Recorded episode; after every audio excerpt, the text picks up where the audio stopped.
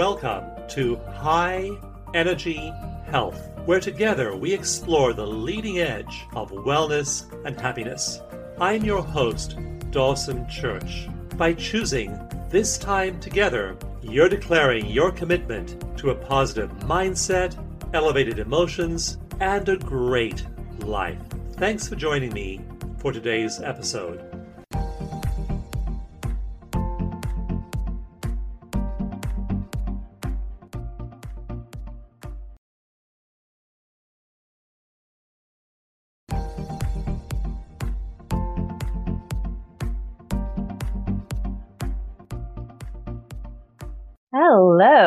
Welcome to today's episode of the High Energy Health podcast. And congratulations on choosing to spend the next hour with us developing your wellness and remembering your wholeness. My name is Amanda Wonderland. I am a clinical EFT and energy psychology practitioner and also a mentor at EFT Universe. And it is my great honor to be guest hosting this podcast for Dr. Dawson Church. And joining me today is Karla McLaren, author of the popular, revised, and updated book, The Language of Emotions What Your Feelings Are Trying to Tell You. It just released a few days ago and it is receiving so much buzz. So I cannot wait to dig into this conversation with you. Welcome, Karla. So happy to have you. Thank you so much, Amanda.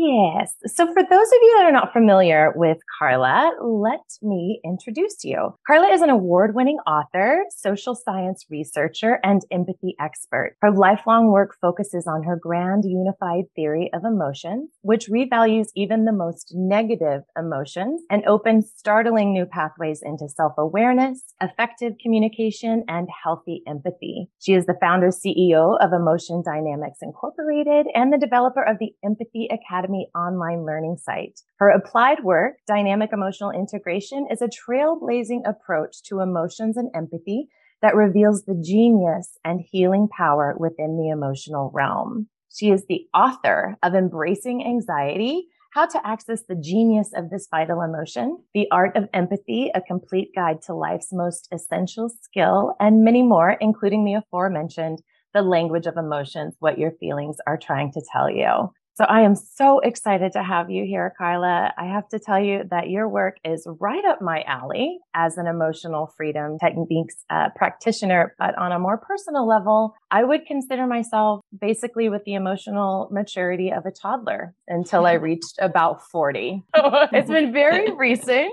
but I have been reparenting myself and really learning about healthy emotional responsibility, regulation, and resilience. So I've only just begun digging into your website and your work, but it's already been so eye opening and so insightful on my journey toward emotional maturity. So I love how you put it that we're cultivating a new and empowering relationship with all of your emotions. Mm-hmm. So I'm eternally grateful and ecstatic to be talking to you today. So let's begin by talking about the new book. What can you tell me are the main differences between the original version, which was published in 2010? Is that mm-hmm. right? Mm-hmm. Yeah. And the new one? What are the main differences? Well, I would say that the heart of the book is still the same, which is that the emotions are a whole world of intelligences and energies and influences that help you basically function. They help you make meaning, they help you understand the world, and when there's trouble they come to support you. The very in very specific ways. The things that changed are one, we have a chapter on anxiety now because like a lot of people I did not understand anxiety. Back in 2009 when I wrote this, I thought it was a problem. Mm-hmm. in the fear family. And I wrote a whole book as an apology to anxiety because, yeah, it deserved it. So I wrote Embracing Anxiety. And then I thought, I need to update the language. Please let me update the language of emotions. It's just, no, it has to have anxiety in it. I also wrote about loneliness because a lot of people think it's an emotion, but it's not. It certainly emotions come to support you when you're experiencing loneliness, right? But it's a drive or a situation. So I'm alone, right? But I don't know about you, but a lot of times when I'm alone, I'm not lonely at all. Like I'm happy. Right. Everybody's gone. this is great. But for some people, being alone is very, very painful. And for some people, being in the middle of people, they don't feel lonely, but other people in the middle of people feel lonely. Do you know? So there's so yeah. much going on there in the experience of loneliness and so many different emotions that can happen. But a lot of people think, you know, and they've argued with me loneliness is an emotion because I feel it. And I'm, like, well, you feel it's cold outside. That's not an emotion. Okay. so, so putting loneliness in there in context and talking about sort of the research on loneliness and the different types of loneliness. For instance, to be a writer, to be a philosopher, to be an artist, you need to be in a period of loneliness, not just aloneness, but loneliness, so that you can do something new and different. Yeah. Many people, like mystics, talk about a great loneliness for God or the gods, right? It's not a negative state, right? It's a human state. And so talking about it was really nice and researching it was really nice to be able to bring it in and say, no, you're not an emotion, but I understand, I understand the confusion. Yeah. It's good that you've had the opportunity to address it as well and to make it up to anxiety by including it in the new I just love how you personify emotions. It reminds me so much of the Pixar film Inside Out. Yeah. Did you ever see that where yeah. they had little mm-hmm. characters that represented fear and anger? And so when I hear you describe emotions, because I'm a visual person, I see these little cartoon characters and I love how you, you know, give the emotions their own emotions in a way, like their own gifts and their own contributions. It's beautiful. Yeah. And I think it's helpful to be friend because you know you were talking about not having an emotional you know skill set until you were 40 or realizing that you didn't right. you're not alone good who of us was taught what emotions are and how they work and why they're there most people are taught about emotions don't talk back to me young lady you know right. or stop crying stop crying don't be a cry right we're taught how to repress our emotions or right. pretend we don't have them but we're not taught what they're for we're not this is not out there. So if you realized it you're a, a hundred steps ahead of most people who didn't you know who just sort of don't know what they don't right. know. Yeah. Yeah i'm so grateful for that discovery. You know wish it would have happened a little bit earlier but that's yeah, okay. I'm learning great. about i'm learning about it now. But speaking of repression i'm just wondering if you have any information or research about what can happen to us as humans when we repress over and over again if it's a lifelong kind of pandemic of humanity repressing emotions how does mm-hmm. that manifest individually and globally I think because emotions are aspects of our intelligence and our it's our, they're aspects of our basic cognition of our consciousness. If we repress them, then we lose access to that specific form of intelligence. For instance, if we repress anger, which is about setting boundaries, we may never learn how to set appropriate boundaries, right? Because the emotion that helps us do that is not welcome. For many people, they repress sadness, right? What's the first thing people do when they cry in public? I'm sorry. I'm sorry. I'm like, sorry it's a human emotion my friend. Right. Cry. Everybody everybody cry right now. But um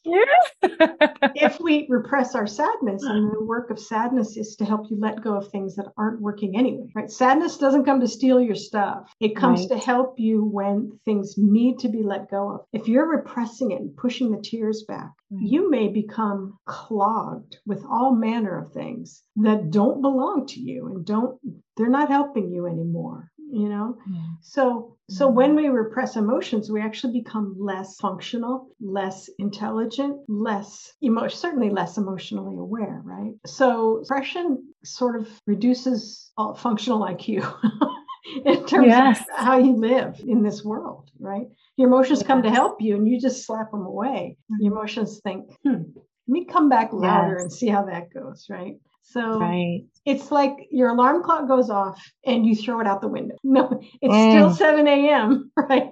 Mm. You still need to get up. So what's going to happen next? Yeah, yeah. Agreed. And they also can become like energy energetic blockages in your body. So in my case, I had two and a half years of chronic lower back pain, just mm-hmm. constant. I tried so many physiological interventions to get at it. And then finally I found tapping and I was able to realize I was holding grief in my lower back And when mm. I was mm. able to acknowledge it, accept it, process it, resolve it, alchemize it, my lower back pain disappeared. And so mm. I know that that's been very much a case in my family who, you know, emotions were not okay at all. Any of them, unless you were a man and it was anger, then it was, okay, it was there you go. totally okay. but everybody has chronic pain, chronic mm. illness. And I just wonder what a healthy friendship with their emotions would do to help alleviate some of these physiological side effects of mm. repression, you know? Yeah, and that is so individual. Some people yeah. who repress emotions don't have any physical yeah. issues at all.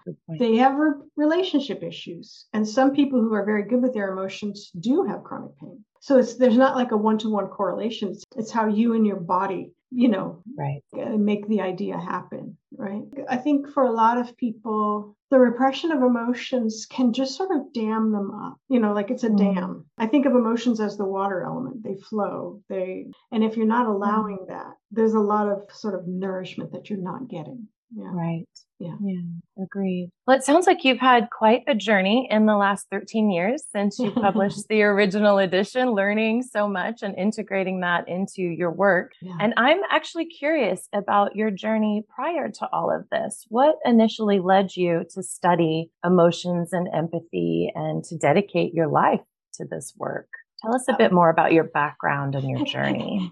it was like a life saving idea. I had experienced childhood sexual assault when I was like a toddler. And luckily, it wasn't in my family, but it still was there. Mm. And so this was between the ages of two and three. And that's when you're sort of developing language, you're developing your idea of who you are in the world and how, mm. right? There's a lot of development of self that happens there. And so my development of self was kind of squirrely backward, right? It wasn't good. You're also developing your gender ideas, right? You're developing right. who am I as as whatever gender I am. And so there was a lot of really bad programming that I picked right. up, right? For me, this doesn't happen to a lot of people, but for me, I turned up my sensitivity and my empathy and my emotional and every other kind of sensitivity so I could keep an eye on my molester and see what was going to happen that day, right? Mm. Maybe protect the younger kids, maybe make decisions, right? It was horrible decisions being made in the midst of war, sort of, but I was making them. But because I didn't know that I turned my empathy up, mm. I didn't know how to turn it down. And so I ended up being a kind of a boundaryless. I called myself a crazy radio because I would pick up all of the everything. Right. In an unsafe environment, that can be really a good idea, right? Yeah. That can be really good to be completely aware of your situation, but it was mostly painful. Yeah. So for me, you know, emotions came at me like Mack trucks and oceans and things like that. For me, mm. it was turning toward the emotions to save my life because I thought if I don't understand these things, I'm going down, I'm going under. Yeah. And like a lot of people who uh, experienced early childhood sexual assault, as puberty came up, a lot of those memories came up, right? As your kind of your sexual awakening or whatever. And there's all this weird stuff in there. Yeah. And that's when I had my first suicidal ideation. So I was 10. And so I kind of grew up with the suicidal urge as well, not mm. knowing what it was for, what it was doing there. I thought it was mostly just toxic. There was no good, there's no good things about suicide, the mm. suicidal urge.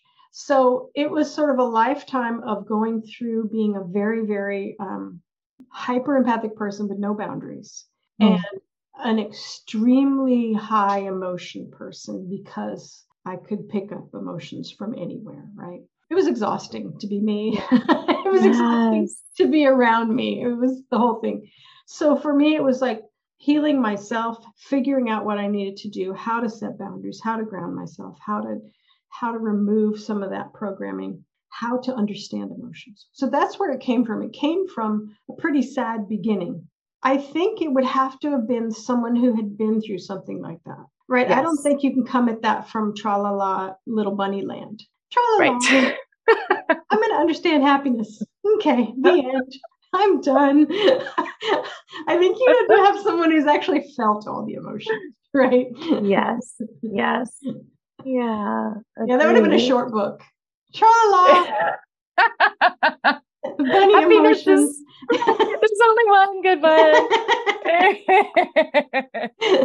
no, you you have to have the dark to have the light, and Yeah. that's definitely what I'm learning. And I love how you differentiate empathy with enmeshment. And that's kind of right where I'm at on my journey. I had a very similar childhood as you, including some loss. My immediate family was all, they all passed away at a really young age. And so Mhm. I closed up my heart and I thought that that was the reason why. But in the last few years, I've been making a real conscious effort to open my heart back up. Like that's where I'm at in my spiritual journey. But as I've done that, I feel everything. I love how you said it's a Mack truck.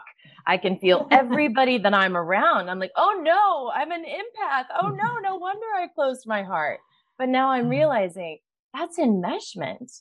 I am not having healthy, energetic, or emotional boundaries. Yeah. So, what can you tell us about the difference between empathy and enmeshment and how to protect yourself while still keeping your heart open to humanity and other people? Yeah, I would um, think it is to become very specific and self aware. And a lot of people who are hyper empathic are not self aware. They're kind of self overwhelmed and Right. they're aware of everything else, but they literally don't know which emotions belong to them. Right. They just, they lose, they throw themselves away behind the other, emo- the emotions of other people. So the first mm-hmm. thing is self awareness, learning how to set boundaries learning how to ground yourself and learning the language of your emotions because for hyper empathic people those are tools emotions are tools. And a lot of Mm. people come to me and they say their complaint is i feel the emotions of others. I'm like so? Right? Emotions are great. Why is that a problem? And the problem is always that people don't have practices for the emotions that they're feeling right? We feel happiness with others. We don't we don't complain about that. We laugh with others. Right. Right it's when the anxiety and the panic and the anger and the rage and the hatred right when depression comes and we have no idea how to work with those none Yeah. so yeah.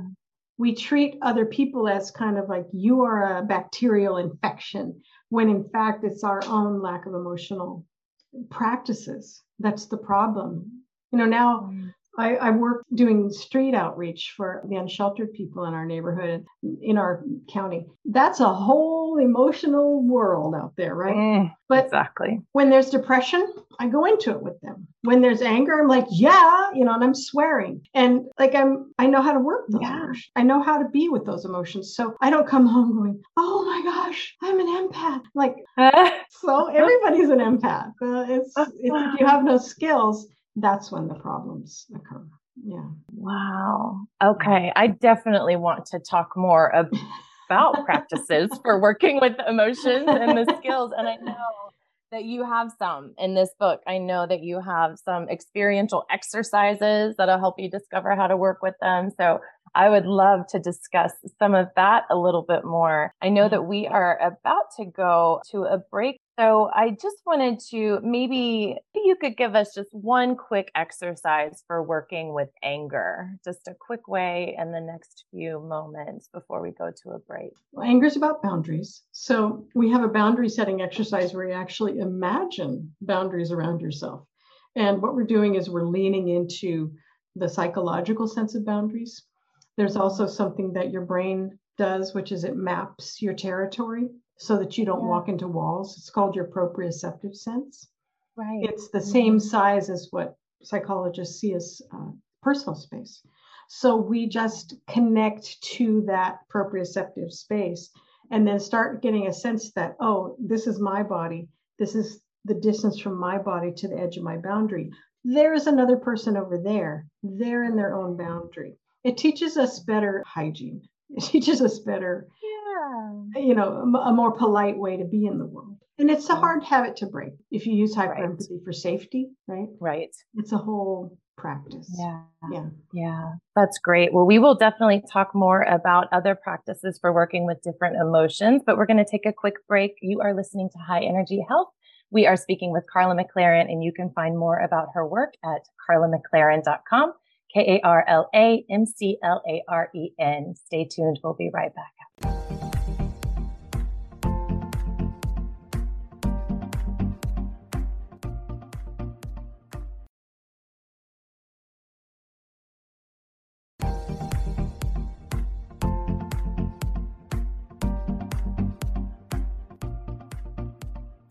Welcome back to the High Energy Health Podcast. We are in conversation with Karla McLaren, author of The Language of Emotions What Your Feelings Are Trying to Tell You. And you can learn more about Karla at her website, which is karlamclaren.com, K A R L A M C L A R E N.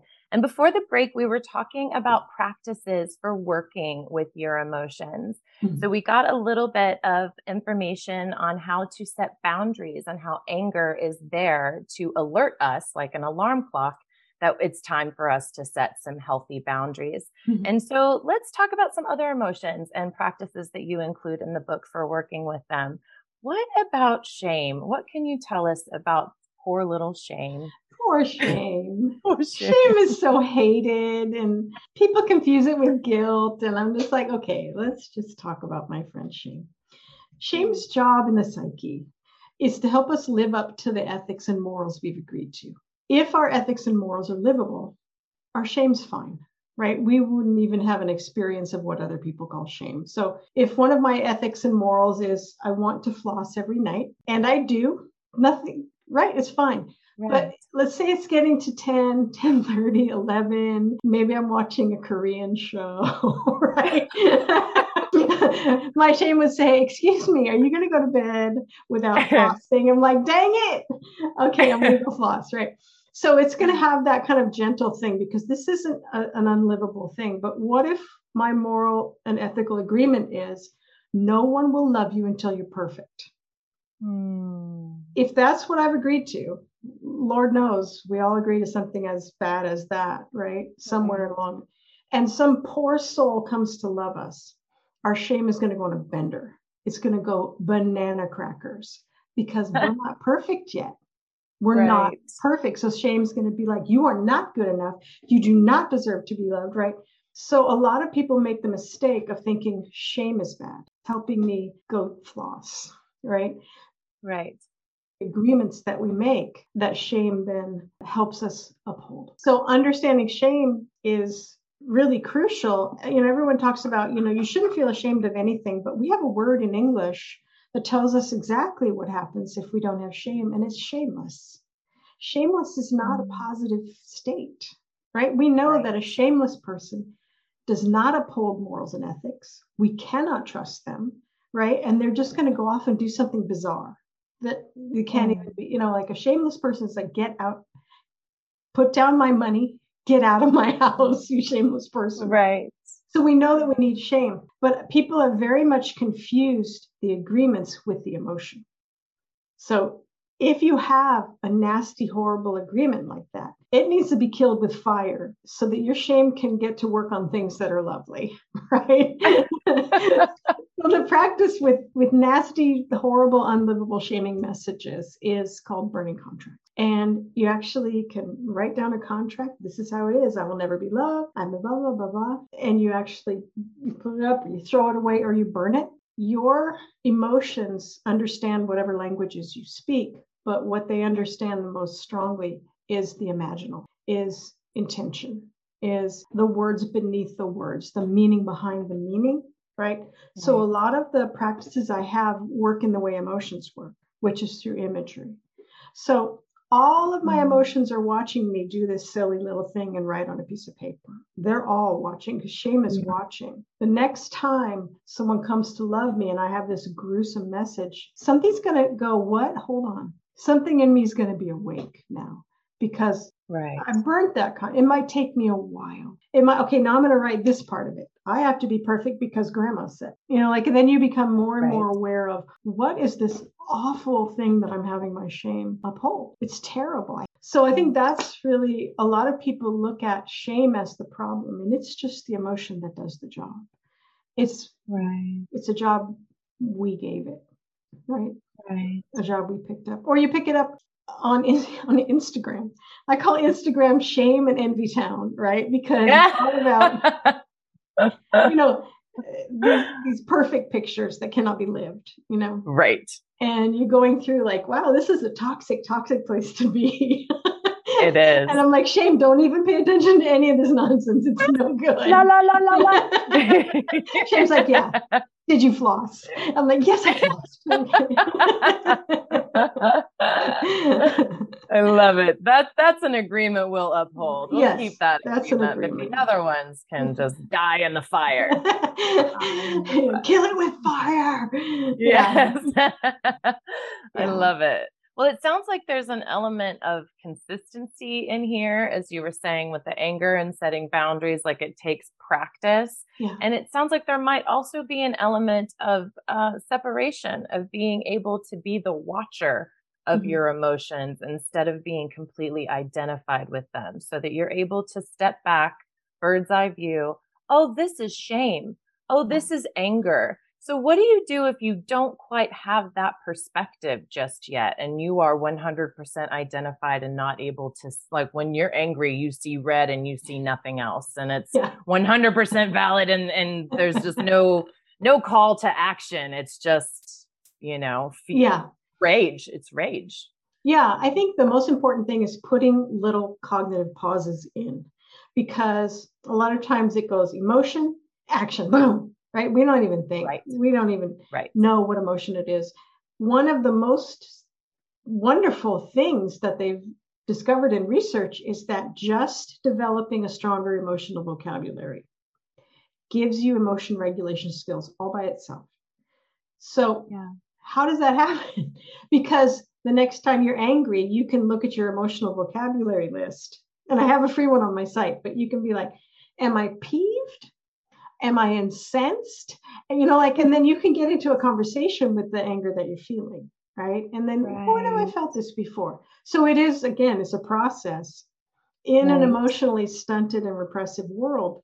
To become aware is a process of individuation, right? But it's so much fun that it, it's a good it's a good thing to embark on and you get so much back from it right in terms right. of your self-awareness your ability to be in relationships your ability to understand the social world it's so right. important and just developing a larger emotional vocabulary boom you're done wow so it begins the process of regulation just mm-hmm. by being able to identify and put words around it yeah that's incredible it's That's especially incredible. important for the more kind of energetic emotions like anxiety and panic.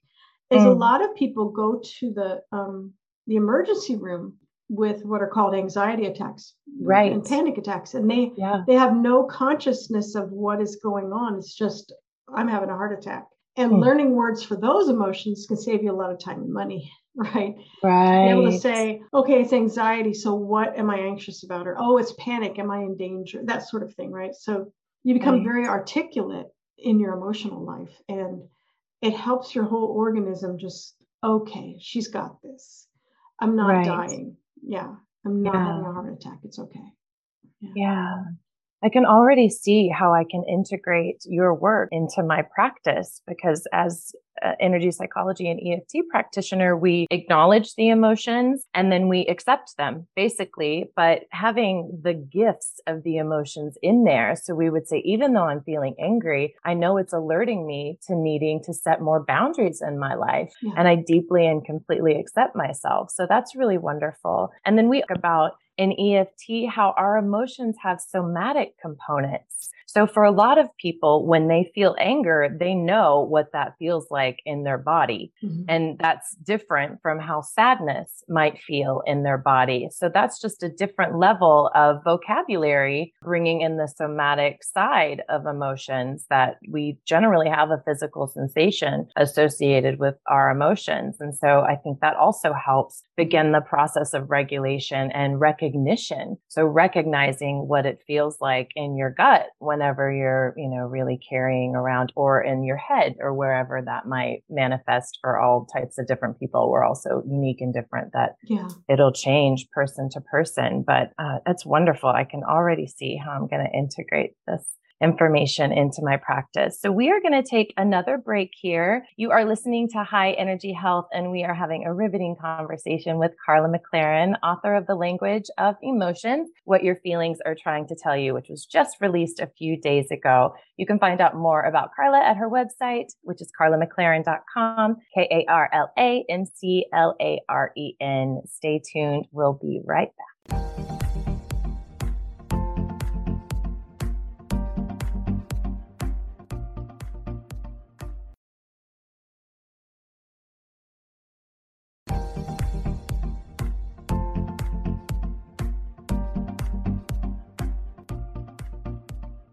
Welcome back to the High Energy Health Podcast. I'm Amanda Wonderland, and we are having an awesome conversation with Karla McLaren.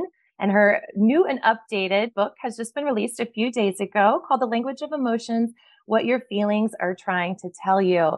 And Karla has just been sharing with me some of the practices in this book that will help you work with different emotions. And also the original publication in 2010 left out anxiety. dun, dun, dun. So Karla wrote an entire book just to apologize to anxiety and she included it in this new and updated version. And I have a personal curiosity about anxiety just because I've been working with a lot of clients lately who are working with cravings and addictions. Mm-hmm. And I'm finding that underneath all of this is an anxiety and the, an, an inability to feel safe in their mm-hmm. bodies. And so mm-hmm. they're reaching for things to kind of stop this anxious feeling. So, what can you tell us about anxiety and maybe how it relates? To addiction. When I was researching the book on anxiety, I was really surprised to find that almost everybody mistakes anxiety and panic right? So, mm-hmm. anxiety is the emotion of motivation. It helps you get things done. So, it helps you complete your tasks and it helps you hit your deadlines, which means it is forward facing, it's forward leaning, and it is very energetic, right? So it will fill you with lots of mm. energy and then tip you forward so you're sort of ungrounded, right? Mm. So working with anxiety, you need to have some practices to keep yourself from going into the future where you literally cannot go. Your body cannot go to the future. You can plan for it, but you have to stay here. That's anxiety's work and it's about getting things done. The work of panic is very different, but the two emotions often work together. Panic is the emotion that comes forward to save your life, and it has the fight, flee, freeze, flock to safety behaviors among them. Okay. Mm-hmm. So when people say anxiety, I feel what I'm saying now is if there's any dread or danger in your anxiety, panic is there trying to help. And the work is to, I don't mean to separate them like they're bad kids, but to move them apart. You know, I'm going to pull this car over and one of you's going to walk home. Um, not like that. But it's to be able to say, Am I in literal physical danger right now? Because that would be panic's job. Right. If not, then anxiety would look toward the future and say, Am I in literal physical danger in the future? Well, you know, in this time of rampant end stage capitalism, if you don't get your work done, you may lose your job. And in the future, that is not safe, right? True. It's not safe. So True. panic and anxiety do have a place in rampant end stage capitalism. They do have a place together. But what I notice about, I mean, we haven't have a term for it, anxiety with panic and anxiety working together, right? anxiety. What I notice about anxiety is panic is also a very powerful and extremely energetic emotion right because it, it's the emotion that can have a five foot two inch mom lift a truck off a baby right yes it's yes. that powerful you don't right. panics the you know the big the big bear emotion. So it's hard to walk around with that kind of energy in your body at all times right? Yes. if you don't even know which emotions they are. So yes. going to eating or drinking or any other kind of behavior is understandable because mm. that emotional level of you know activation is very uncomfortable. And so yeah. to work with those two emotions may take a while because if your immediate thing is to displace away from the emotion and go do something else to try to right. calm it down. That's going to be a, a, habit that needs to be broken. One of the problems with a habit like that is if anxiety is looking toward the future and panic is there to help you because there's danger and you drink or eat or watch netflix or whatever Mm. You've done literally nothing to address the anxiety and the panic. You've right. gone so far away from where they need you to be, from the help they need you to give them. So now you come back off of your whatever, whatever high mm. you've been on, and these emotions are going to be stronger yeah. because you never addressed them, right? So that is, you know, what we're understanding is what starts addictions is that you are applying a fix that can never work and will never stop the emotions from doing what they need to do. Right. So right. that panic, you need to ask your panic, am I in literal physical danger? You don't need a drink at this moment, right? This is not that kind of an evening, right? you need to figure out what is what your panic is responding to. And okay. then you can, you know, stop with that kind of what would you call it, an autonomic behavior or an automatic behavior. Yes. Problems right. arise, go to the displacement. Problems arise, go to. But one of the things I think is really important to understand is emotions don't cause the problems; they come to help you deal with the problems. And if you okay. don't listen to them, the problems will only get worse. Right. The very emotions that you needed to help you with them are being ignored. So yeah, it's very understandable why people would do that. Those are two powerhouse emotions, right? right? They're like totally don't want to fool around with those two emotions. Right? Yes. yes. It's a lot. It's a lot. Yeah. Yeah. So you just engage them in conversation. It sounds like you speak to the panic and say, Am I really in a life threatening situation right now? And if not, I need you to take a chill pill. Like, what, what do you say to yeah. your panic? Yeah, well, it's like to treat it panic. Am I in a life endangering situation right now? And you look around, no, and your panic says, but you might be in the future if you don't hit that deadline. You're like, okay, panic, thank you. Now I'm going to go hit the deadline with the help of my anxiety. But okay. if you don't listen to them, they just get louder and louder and louder and louder. And so it's almost right. like you have to kind of walk it back. There's going to be layers of these emotions that you didn't listen to. and then you mm-hmm, finally get to it and mm-hmm. then you become friends with your emotions so that you can go right. is that panic you know and you can understand it at its very subtle level yes feeling a little tiny sense of dread what's going on instead of waiting until it's at panic 9000 before right. you listen to it yeah and that's why yeah. Uh, emotional vocabulary is so important if you've got an emotion that regularly goes to 9000 on a mm. scale of 1 to 10 it's really important to learn the words for it at its softest place at its right. softest level of presentation so that you can catch it before it goes to a place where you have no skills right right yeah that and all I'm not saying so that sense. you need to have all your emotions be soft mm. but you do need to know how to work with them at all levels. And if you've got one that's very out of true, you know, with what's going on, it's important right. to start soft. Yeah. Yeah. Yeah. It's good to have that vocabulary too, so that you can start to notice when it comes on and also somatically know what mm-hmm. anxiety mm-hmm. feels like in your body. So when you get those first stirrings, you're like, okay, anxiety, what is it that I need to accomplish in order to state this feeling in my body? Is that correct? Am I getting yeah. okay? Yeah. Yeah. What am I going to do with this yeah. energy? Yeah. So, really befriending, normalizing, accepting, and having conversations with our emotions, it sounds like. And we'll continue this conversation after a short break. You are listening to High Energy Health Podcast. I'm Amanda Wonderland, and we are in conversation with Karla McLaren, author of the book, The Language of Emotions What Your Feelings Are Trying to Tell You. You can find more of Karla's work at her website, which is carlamclaren.com. K A R L A M C L A R E N. Stay tuned for our final segment of today's episode.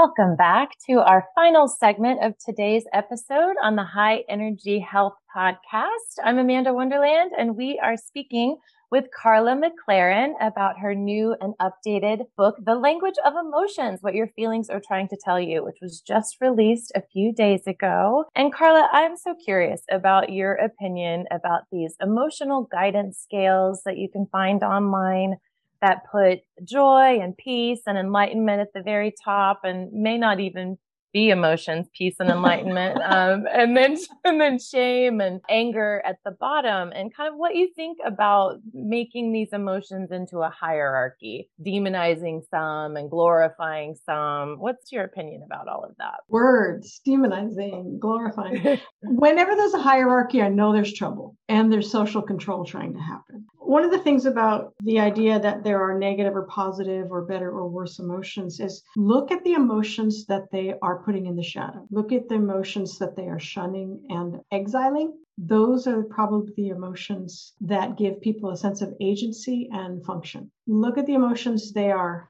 idealizing and idolizing. Those are the emotions that help people become more pliable and more controllable so with social control happening so when you see those charts go like which emotion are they not allowing oh they aren't allowing anger which means there's no boundaries allowed here okay right? They're not allowing fear which means instincts and intuition are not allowed here. It's only joy. And joy is a very very massive open radiant blissful emotion that helps you drop your boundaries. One wow. of the ways i'm a cult researcher too which is a, it's a thing. But one of the ways that cults get people in is by pushing them into a joyful state so that people are ripe for the picking. So there's a lot of joy mm-hmm. going on, a lot of happy, happy, joy, joy. Just be like, okay, this is not a safe place. So there's some right. shenanigans going on here. Yeah, yeah.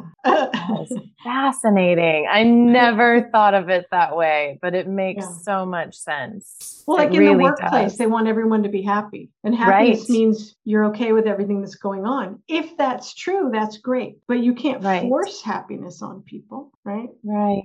Yeah. Yeah. And so, how many emotions do you cover in your book? I know they're separated into families, like yeah. the four main ones, and then how many underneath that? We'll have 17 total, and the four families are the anger family, the sadness family, the fear family, and the happiness family. And okay. These aren't like leading emotions, but these are kind of the emotions that that talk about what that family does, what that group of emotion does okay. Emotions yeah. Right. And, um, yeah and we were talking during the break that the positive emotions which i one of the first things i say is there's no negative emotions. There's no positive emotions. Emotions mm-hmm. have to be appropriate to the situation. Right. Like happiness at a funeral would be a negative emotion right that is not where you're that's that emotions is out of place i mean we laugh at funerals and stuff like that but entirely right. happiness at a funeral what are you even doing what, yeah. What's going on there? So, but of 17 emotions, three are only three of them are considered positive, which means that we are welcomed to feel only 17.5% of our emotion. Oh, and wow. If you remember being graded at school, 50% is an F.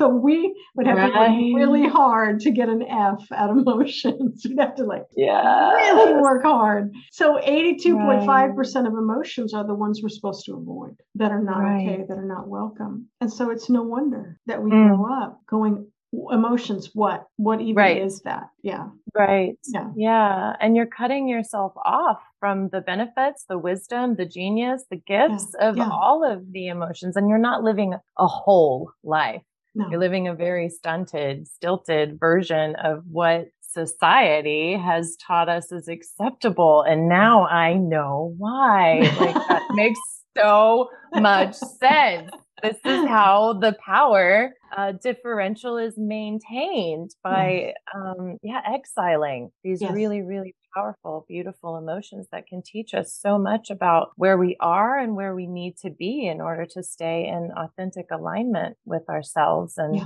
the expectations and agreements that we've made for our lives like i love that's such an enlightening way to look at shame this is an indication that you need to look at the agreements that you've made about yeah. yourself and how you're allowed to show up in life. Yeah. I love it. I love it. And you talk about having too much happiness too, having mm-hmm. an unbalanced positive outlook. And what can that result in? If happiness is a beautiful emotion that we really need but it has a very specific job, which is to say, yay, this is delightful and it's wonderful. And yes, mm-hmm. if you lean toward happiness too hard, there's something that psychologists call a toxic positivity bias. Yes.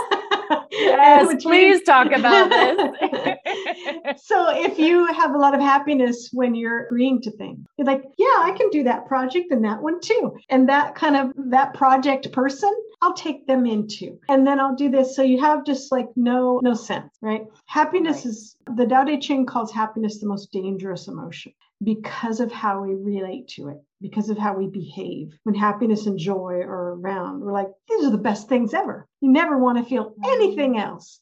And then you lose yourself. You're gone to yourself, right? Yeah, and I think we've all been in places where everyone's like, uh, put on a happy face, smile, and the world smiles with you. There's no sadness allowed. There's no envy or jealousy allowed. There's no anger allowed, right? So the wholeness gets trashed and everyone puts on the happy right. face. Yeah, a lot of families say yeah. that's all we have is happiness in our family. That's yeah. all you can have. Yeah, right. you can't complain ever. Yeah. Absolutely that's definitely what happened with my lower back pain and all that grief that was down there. You know. I lost my brother when I was 13 and he was 17, and I was in a fundamentalist church. And every time I expressed sadness at his loss, it was like, Are you questioning God's will? Smile, Jesus loves you. And so it was just repressed, repressed, repressed. And same when my mother died, repressed, oh, repressed, repressed. So when I finally got to let grief out of my lower back, it was excruciating to actually finally feel it for the first time, but also the most liberating thing in the world to not be stuck behind this